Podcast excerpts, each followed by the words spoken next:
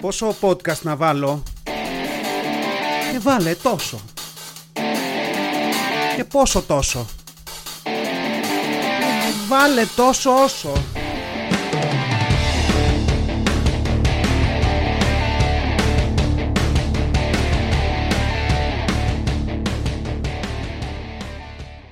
Γεια σας γίνει. Τόσο όσο podcast, επεισόδιο 49. 49.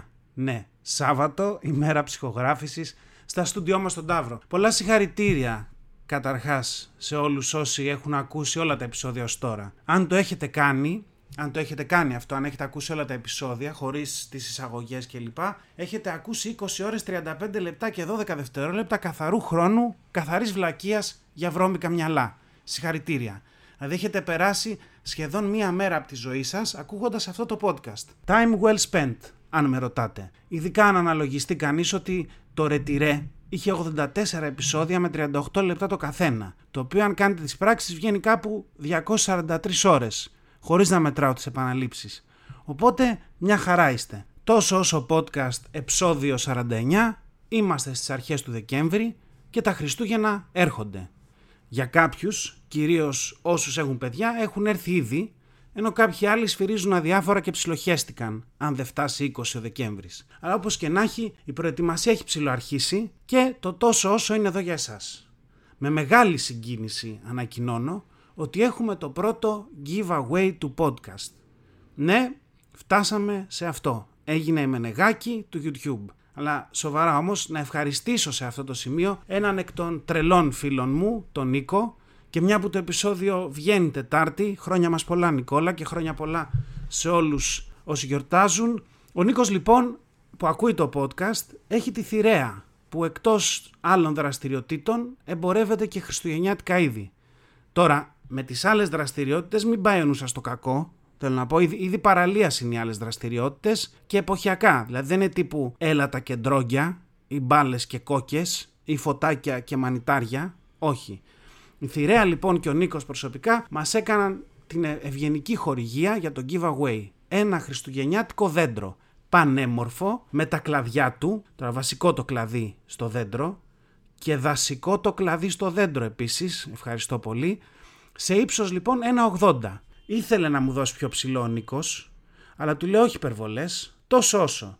2-10 να μου δώσεις δέντρο, θέλει μπάλες για να κάνει δουλειά. Ακριβώς όπως ένας μπασκετμπολίστας στα 2-10.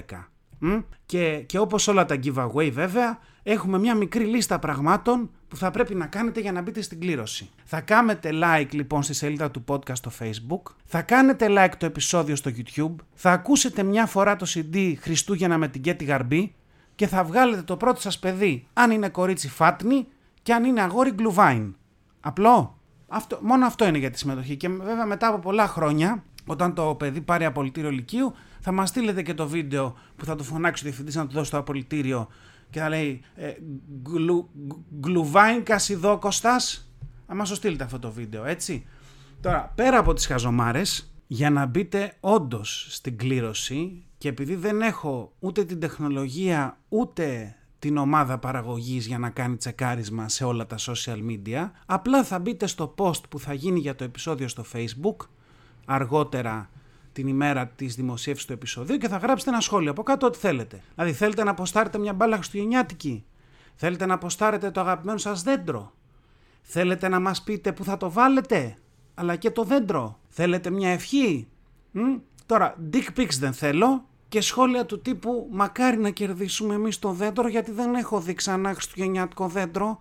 Δηλαδή τέτοια μην κάνετε παρακαλώ πολύ. Τώρα αν θέλετε από εκεί και πέρα, από την καλή σας την καρδιά να δώσετε και κάνα like προς YouTube μεριά, καλοδεχούμενο. Αυτό. Όσοι λοιπόν σχολιάσουν μπαίνουν στην κλήρωση και έχουμε ένα νικητή που θα πάει να παραλάβει τη δεντράρα. Τώρα, παρόλα αυτά, ακόμα και αν δεν κερδίσετε, μπορείτε να πάτε στο www.thirea.com thirea.com θα το βάλω και στην περιγραφή του επεισοδίου για να δείτε τι ωραία πράγματα που έχουν εκεί πέρα. Τώρα επειδή η Θηρέα είναι μεγάλος διανομέας, έτσι γιατί η συνεργασία αυτού του podcast δεν είναι με, με μαγαζάκια της γειτονιάς, παίζει μπάλα η Θηρέα κυρίως χοντρική. Αλλά αν πάτε μια βόλτα από Άγιο Δημήτριο που είναι μία από τις αποθήκες τους, μπορείτε να ψωνίσετε δεντρολαμπάκια από κοντά. Πού να πάτε, θα, θα με ρωτήσετε και θα σας πω αμέσως να πάτε Όθωνος και Φαναρίου 24 στον Άγιο Δημήτριο Αττικής. Αν βρείτε τον Νίκο εκεί, θα πείτε ότι ακούτε το podcast και θα σας περιποιηθεί. Τώρα, αν πείτε ότι ακούτε το podcast και δείτε να μην αντιδρά, μάλλον δεν έχετε βρει τον Νίκο και έχετε κάνει λάθος στη διεύθυνση. Εδώ θα κάνω και μια προσπάθεια για μια διαφήμιση που ο Νίκος δεν τη ζήτησε ποτέ και λογικά δεν θα την ήθελε κιόλας, αλλά με ξέρει 16 χρόνια και ξέρει ότι τώρα είναι αργά. Βαρεθήκατε να τρέχετε με το τσεκούρι στο δάσος και να κόβετε τα δεντράκια για να σύρετε το νεκρό κουφάρι τους για να το βάλετε στη μέση του σαλονιού σας; Βαρεθήκατε να αγοράζετε πανάκριβα πραγματικά έλατα που κάποιος άλλος έχει κόψει και τα μισά είναι σαν αφρακιασμένα για μία περιουσία; Αγοράσατε αληθινό έλατο και μόλις το βάλατε σπίτι γέμισε το σαλόνι μαμούνια που δεν φεύγουν με τίποτα; Έχετε αληθινό έλατο στον κήπο σας και το στολίζετε κάθε χρόνο; Είστε ξυπασμένοι και να φύγετε από εδώ. Αυτή η διαφήμιση δεν είναι για εσάς. Όλοι οι υπόλοιποι, μην απελπίζεστε, έχουμε τη λύση. Η Θηρέα δραστηριοποιείται στην εισαγωγή εποχιακών ειδών και τη χονδρική διάθεσή τους σε όλη την ελληνική επικράτεια από το 2000. Με μια μεγάλη γκάμα επιλογών μπορεί να ικανοποιήσει ακόμα και τους πιο απαιτητικούς πελάτες. Δέντρα σε παραδοσιακή γραμμή, δέντρα slim για περιορισμένο χώρο, δέντρα muslim για αλόθρησκους, δέντρα χιονισμένα, δέντρα πονεμένα, αχ έλατο, δεν τραβάει άλλο αυτό το αστείο. Θηρέα, ένα όνομα, πολλά δέντρα, μια εποχή, μια ανανάσα, μια πνοή, σαν λουλούδι κάποιο χέρι θα μας κόψει μια ναυγή αλλά όχι τα δέντρα που θα αγοράσετε από τη θηρέα. Κανένα έλατο δεν έχει θυσιαστεί για τις ανάγκες αυτής της διαφήμισης. Και πραγματικά απορώ πως με όλο αυτό το ταλέντο που μόλις ακούσατε είχα περάσει το marketing στην ΑΣΟΕ μόνο με 6. Έτσι, άσχετοι καθηγητές θα πω εδώ. Τέλος πάντων. Αυτά και με το giveaway σπεύσατε, δεν κάνω καθόλου πλάκα, δίνουμε giveaway χριστουγεννιάτικο δέντρο. Είμαστε τέτοιοι. Και συνεχίζουμε με τα υπόλοιπα θέματα του podcast σε πιο προσωπικό επίπεδο. Κουρεύτηκα τις προάλλες και έφερα το μαλλί μου σε αυτή την κατάσταση που μπορεί να δεχτεί φτιάξιμο με κάποιο styling προϊόν χωρίς να πρέπει να αδειάσω μισό βάζο στο κεφάλι μου. Έτσι και έτσι πήγα στη σούπερ αγορά να πάρω ένα κεράκι μαλλιών. Εντάξει. Και δίπλα από το κερί που επέλεξα είδα τα flipper. Ξέρετε, αυτά τα, τα ζελέ που τα αγοράζουν αποκλειστικά άτομα από 13 έως 20 χρονών. Μ; Τώρα σχετικά με αυτά τα ζελέ υπάρχει ένας αστικός μύθος που λέει ότι αν πας και κλείσεις δωμάτιο σε νησί με σουηδικό έπιπλο του 1990 και 14 CRT τον 15 Αύγουστο και κατά τις 11 το βράδυ 15 Αύγουστο ετοιμαστείς για κλαμπάκι και πριν βγεις βάλεις κόκκινο ζελέ για τα μαλλιά flipper, σβήνονται όλα σου τα χρέης σε πιστοτικέ και μένεις με ένα πενιντάρικο χαρτζιλίκ στην τσέπη. Αυτό λέει ο μύθος. Εντάξει, και μάλιστα λέει ότι όλο αυτό ενεργοποιείται όταν χώσεις όχι τα δύο δάχτυλα, δίκτυ και μέσο, αλλά και τα τέσσερα, όλα εκτός από αντίχειρα, στο ζελέ για να πάρεις ικανή ποσότητα να βάλεις στο κεφάλι. Είναι είναι όλο αυτό σαν το ταξίδι στο χρόνο στους Avengers. Δηλαδή το flipper είναι τα pin particles. Για την ακρίβεια, τα pin particles απέχουν ένα χημικό συστατικό από το flipper. Το βγάζεις, έχει ζελέ. Το βάζεις, έχεις ταξίδι στο χρόνο. Εντάξει, αλλά τώρα αυτά όλα δεν θα τα βρείτε πουθενά γραμμένα, μόνο εδώ αυτά. Τώρα, όσοι έχουν καραφλιάσει και θεωρούν ότι το flipper φταίει γι' αυτό, αφενός δεν έχουν γελάσει με τίποτα από όσα έχω πει μέχρι τώρα και αφετέρου πιθανά έχουν δίκιο. Θέλω να πω, δεν υπάρχουν μελέτες που να συνδέουν το flipper με την καράφλα, αλλά όποιος το έχει βάλει στο κεφάλι του για να βγει έξω μέρα μεσημέρι και έχει νιώσει τη χημική αντίδραση που κάνει με το φως του ήλιου και το κάψιμο στο κεφάλι, ξέρει. Εδώ να διαβάσω μια σύντομη δήλωση αποποίηση ευθύνης που μας έστειλε η εταιρεία. Πλάκα κάνω, δεν την έχω στα χέρια μου. Μας έστειλε μια εταιρεία, αλλά ήταν καλυμμένη με flipper και μου έπεσε. Πλάκα πλάκα αγαπάμε Flipper γιατί ακριβώς αυτό είναι μυρωδιά παιδικών χρόνων και επειδή, επειδή το έψαξα υπάρχουν μελέτες και λένε πολύ ξεκάθαρα ότι το ζελέ δεν μπορεί να σε κάνει να χάσεις τα μαλλιά σου. Τώρα εδώ κανονικά μπαίνει μια μπαρμπαδοφωνή και λέει τις μελέτες ποιος τις πλήρωσε ρε κορόιδο; Η εταιρεία που φτιάνει τα τζέλ τις πλήρωσε. Ξυπνάτε. Εντάξει, και, και σκέφτομαι ότι τι ωραίο και βολικό κόλπο που είναι αυτό. Δηλαδή όποια μελέτη σε βολεύει όλα καλά και μια χαρά τα λένε. Όποια πάει ανάποδα σε αυτά που πιστεύεις, έλα μωρέ, τους πληρώσανε. Πάντως με το flipper, εμένα με τάραξε το άλλο. Θυμόμαστε όλοι ότι το flipper παραδοσιακά έρχεται συσκευασμένο σε βαζάκι χαμηλό με άσπρο ή ασημή καπάκι βιδωτό. Μ; Κάποια στιγμή εκεί στην flipper είπανε δεν βάνουμε μια από αυτές τις μοντέρνες συσκευασίες που έχουν και αυτά τα L'Oreal. Και βάλανε μια που είναι αυτό το ανάποδο σωληνάριο με το διαστημικό σχήμα και αυτές οι μοντέρνες και γράφει πάνω flipper και, και είναι τόσο κόντρα στη φύση του ίδιου του προϊόντος που δεν το πιστεύεις. Λες, έλα αρμάλαξ, τι κάνατε εκεί; Τι κάνατε εκεί, δηλαδή είναι, είναι το ίδιο πράγμα όπως όταν έβγαλαν τα ντολμαδάκια από τις κονσέρβες και τα βάλαν σε κάτι τα ψάκια τύπου που έχουν από πάνω το καπάκι που το ξεφλουδίζεις και ανοίγει. Δηλαδή φλωριές. Καταρχάς η κονσέρβα σου δίνει την αίσθηση ότι έχει 10 στρώσεις ντολμαδάκια κάτω από την πρώτη και ας έχει μόνο μία. Πρώτον αυτόν. Και επίσης δεν αναγνωρίζω ντολμαδάκι που δεν έχει πατικωθεί τόσο πολύ μέσα σε κονσέρβα που να έχει γίνει ορθογώνιο παραλληλόγραμμο. Εντάξει, το σωστό ντολμαδάκι, αν δεν το φας, θα πρέπει να μπορείς να το πάρεις και να χτίσεις τείχος με αυτό μέσα στο πιάτο. Και εσύ αγαπημένα ακροατή, αν δεν με πιστεύεις ότι αυτό μπορεί να γίνει, δοκίμασέ το. Κάντο αν τολμάς. Αυτά και με τα καταναλωτικά μου τραύματα. Θα πάμε σε μια άλλη προσωπική εμπειρία. Είχα πάει πριν από καιρό σε ένα γνωστό ιδιωτικό θεραπευτήριο. Σε κάποια φάση ε, νόμιζα ότι είχα COVID, είχα μπουκώματα, είχα όλο το πακέτο, οπότε πήγα, έκανα το τεστ μου κύριος, ήταν αρνητικό και μπαίνω μέσα να με δει οριλά να δει τι έχω, ας πούμε, αφού δεν έχω COVID. Με κοιτάζει ο επιστήμονας, μου λέει κάνει το κεφάλι προς τα πίσω, μου χώνει κάτι στη μύτη και μου λέει όλο προβληματισμό. Έχεις στραβό διάφραγμα. Σιωπή. Δηλαδή τόση σιωπή που για λίγο μπορούσες να ακούσεις το στραβό μου διάφραγμα να παλεύει να πάρει ανάσα. Και, και ξέρετε, όταν σου λέει κάτι ο γιατρός, όταν σου λέει ότι έχεις κάτι, χτυπάει απευθείας νεύρο. Θέλω να πω, δεν θες πολλά. Δηλαδή ο γιατρός είναι άρρηκτα συνδεδεμένος με την παρουσία σου στον πλανήτη. Δεν είναι παίξε γέλαση η φάση. Και εντωμεταξύ είναι και αυτοί μαλάκες. Γιατί δεν έχει υπάρξει γιατρός να πει σε ασθενή καλά έχεις ένα διάφραγμα που γαμάει. Δηλαδή δεν έχω ξαναδεί τέτοιο διάφραγμα. Ποτέ αυτό. Μόνο στα αρνητικά εστιάζουν. Και τέλος πάντων παρόλα αυτά μάζεψα όσο κουράγιο μου είχε απομείνει και του λέω τι σημαίνει αυτό γιατρέ; Χρειάζεται επέμβαση; Και μου λέει τι να σου πω, αν εσύ μπορείς να ζεις έτσι; Και λέω κάτσε ρε γιατρέ, πώς πήγες από το 10 στο 10.000 έτσι γρήγορα, δηλαδή τι πάει να πει αν μπορώ να ζω έτσι; Ε, για να με βλέπεις εδώ, μια χαρά ζούσα, μέχρι πριν τρία δευτερόλεπτα που πήρε το διάφραγμά μου και του έκανες ό,τι έκανες σταυρούλα στο ερωτικό γράμμα που της έδωσα στην τρίτη γυμνασίου. Όχι ψέματα, εσύ, εσύ δεν διάβασες το διάφραγμά μου μπροστά σε όλη την τάξη, αλλά τέλος πάντων κατάλαβες. Τι να κάνω κι εγώ, του λέω θα το δούμε γιατρέ μου. Πήρα τη συνταγή που μου έγραψε για κάτι ρινοπλήσεις και έφυγα. Έκανα τις πλήσεις, πέρασε λίγος καιρός και δεν το ξανακοίταξα το ζήτημα, αλλά τις προάλλες βρέθηκα σε ένα οριλά για τον μικρό και πάνω που εξέτασε τον μικρό του λέω με ένα ύφος ετοιμοθάνατου, ρε γιατρέ, δεν μου ρίχνεις μια ματιά. Και γύρω το κεφάλι πίσω και ακούω τον γιατρό να λέει λίγο στραβό διάφραγμα από τη μια μεριά, μια χαρά από την άλλη. Λέω δηλαδή θα ζήσω γιατρέ. Λέω γιατί να μην ζήσεις; Και του λέω την ιστορία. Εντάξει, και ούτε λίγο ούτε πολύ, συνέλληνες, μαθαίνω από τον γιατρό ότι παίζει μια ωραία φάση που όταν πας με ιδιωτική ασφάλεια σε ιδιωτικό νοσοκομείο να σε δουν, υπάρχει μια τάση να κόβεται ό,τι περισσεύει, για να το πω κομψά. Δηλαδή σε μικρούς και μεγάλους. Διαφράγματα, αμυγδαλές. Γιατί, εντάξει, προφανώς υπάρχουν πράγματα που χρήζουν άμεσης ιατρικής επέμβασης και υπάρχουν και άλλα που με κανένα στάνταρ, καμία ιατρικής δεν θα τα χειρουργούσε κάποιος. Ε, εκεί σε αυτά είναι όλο το κέρδος.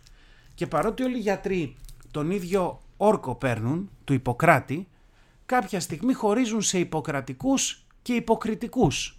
Γιατί σου λέει, κάτσε κύριος, τσάμπα έφαγα εγώ τόσο λέει το bullying σαν φυτό της τάξης.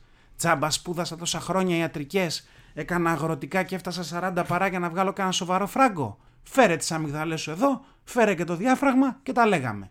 Αλλά τι ωραίοι που είστε.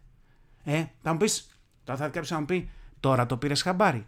Ναι ρε εσείς, Τώρα το πήρα, τώρα το λέω. Δηλαδή τι είναι, διαγωνισμός, ποιος το κατάλαβε πρώτος. Και εδώ να κάνω μια παρένθεση. Δεν είναι τέλειο και πολύ χρήσιμο όταν βράζεις από θυμό και αγανάκτηση και λες κάτι να έρχεται το απέναντι και να σου αντιτείνει «Α καλά, τώρα το κατάλαβες εσύ». Δεν είναι τέλειο όταν σου δίνουν τέτοιες απαντήσεις. Δηλαδή, τι, τι μπορώ να πω σε αυτό; «Α, το ξέραμε ήδη. Μαλακία μου τότε, κάτσε να πω εκνευριστό μισό λεπτό να συζητήσουμε κάτι άλλο».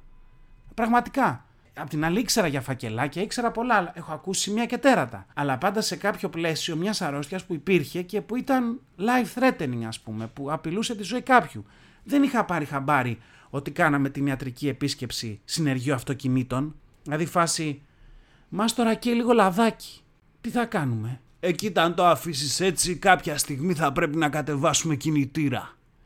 Εδώ να πούμε ότι το κατεβάζω κινητήρα του κόσμου των συνεργείων είναι στην κανονική ζωή κατέβα το βρακί σου και δώσ' το μου.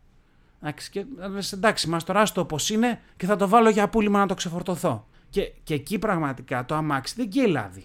Απλά στο λέει, μπας και το βλέπεις σοβαρά σαν αυτοκίνητο και πληρώσεις να κατεβάσεις τον κινητήρα, που είναι συνήθως βόρεια του 1,5 χιλιάρικου. Αλλά δεν ξέρει ότι εσύ χέστηκε και απλά θα το φορτώσεις σε άλλον. Εντάξει, αλλά και ο ίδιος ο μάστορας έχει μια τσίπα. Δεν σου λέει, αν δεν το βάλω τώρα συνεργείο, δεν θα προλάβεις να πας μέχρι τη γωνία. Δεν σε παραμυθιάζει τόσο. Είναι άνθρωπος. Και η αλήθεια είναι ότι δεν κρατάει και τη ζωή σου στα χέρια του. Σε παίζει με ένα αυτοκίνητο, όχι με το ίδιο στο διάφραγμα. Όχι με την αναπνευστική σου οδό που είναι συνδεδεμένη με το αν θα συνεχίσει να υπάρχει σε αυτόν τον πλανήτη ή όχι. Ε, θα περίμενε κανείς οι γιατροί να έχουν λίγη τσίπα, λίγη ηθική. Αλλά κάτι τέτοιοι γιατροί δεν έχουν κανέναν ηθικό διαφραγμό. Τίποτα. Και, και είναι κάτι τέτοιες στιγμές που σε κλονίζουν ανεπανόρθωτα. Θέλω να πω, καθένας μας ψάχνει κάποιες σταθερές στη ζωή του, έτσι δεν είναι; Δηλαδή προσπαθείς να κλειδώσεις 5-6 πράγματα, ίσως και περισσότερα, για να μην πρέπει να είσαι όλη την ώρα στην τσίτα. Να λες, έχω φίλους που με αγαπάνε. Τσεκ. Αν μου πει ο Χρήστος να πάω να πηδήξω από γκρεμό, κάτι ξέρει, θα πάω. Απ' την άλλη, λες, στο Scrooge θα βρω πάντα τη χαμηλότερη τιμή για όποιο προϊόν θέλω να πάρω. Εδώ μπορείτε μια χορηγία εκεί στο Scrooge, έτσι. Ή λες, θα αγοράζω προϊόντα μαράτα, γιατί είναι εξίσου καλά με προϊόντα άλλων ετικετών. Σκλαβενή τη σειρά σου, μην τρέπεσαι, δέχομαι χορηγία. Ή λες, όταν μιλάω με γιατρό, πρέπει να τον εμπιστευτώ με τη ζωή μου.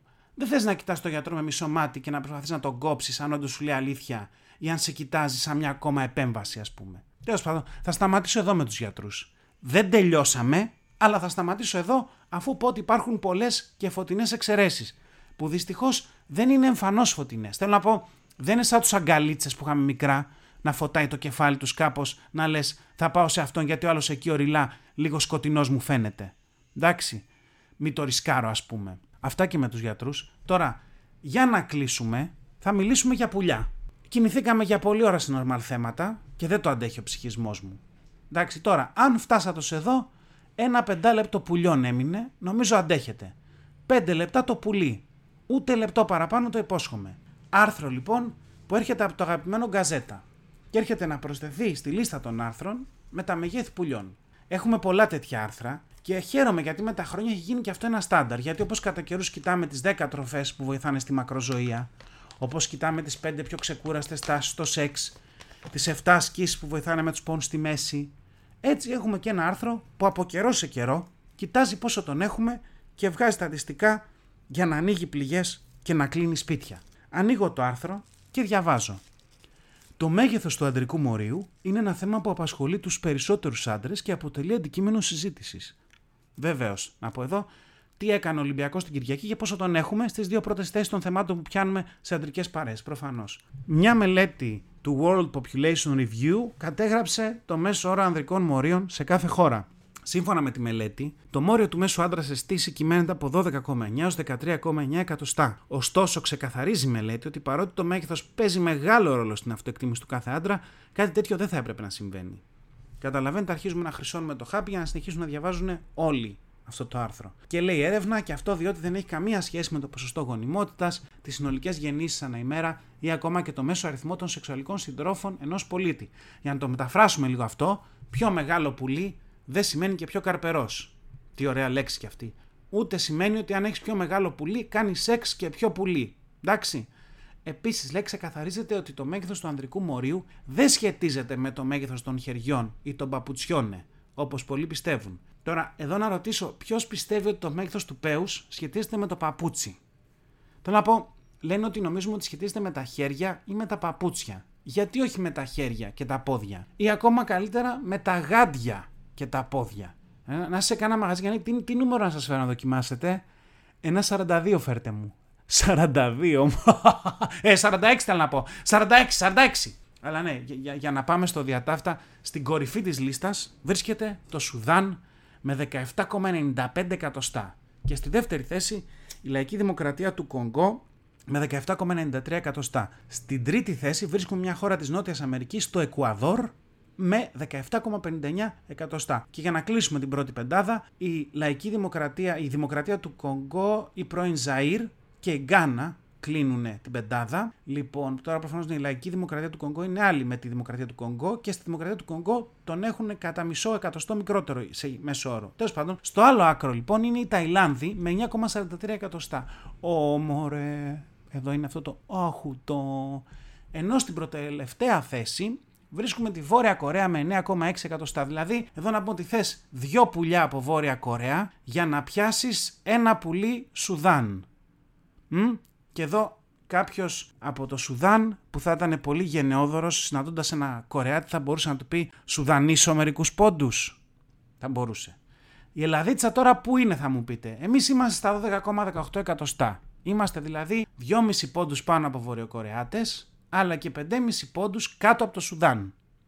Και είμαστε και λίγο κάτω από το μέσο όρο. Οι Ολλανδοί παίρνουν την πρωτιά στην Ευρώπη με 15,6 εκατοστά. Τώρα, λέει εδώ το άρθρο ότι παρόλα αυτά τα παραπάνω νούμερα είναι πολύ πιθανό να απέχουν από την πραγματικότητα και οι λόγοι είναι διάφοροι. Ο βασικότερος είναι ότι έχουν βασιστεί σε δεδομένα που ανέφεραν οι ίδιοι πολίτες της κάθε χώρας. Οπότε θεωρείται εξαιρετικά πιθανό ένας άνδρας να είναι απόλυτα ειλικρινής με το μέγεθος του μορίου του. Εδώ να πω ότι και γαμώ τις επιστημονικές έρευνες πρώτον. Δεύτερον, τρελαίνομαι όταν σκέφτομαι ότι κάποιος σε παίρνει τηλέφωνο σπίτι και σου λέει Μήπως έχετε χρόνο για μια μικρή έρευνα; Και λες, Ναι, έχω χρόνο.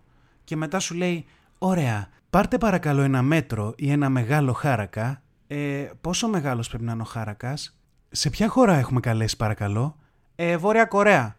Εντάξει και 10 εκατοστά χάρακας λογικά μας κάνει. Δηλαδή και, και να υπάρχει αυτό το τηλέφωνο και να σε βάζουν επί τόπου να μετράς το πουλί σου. Και σε στήσει.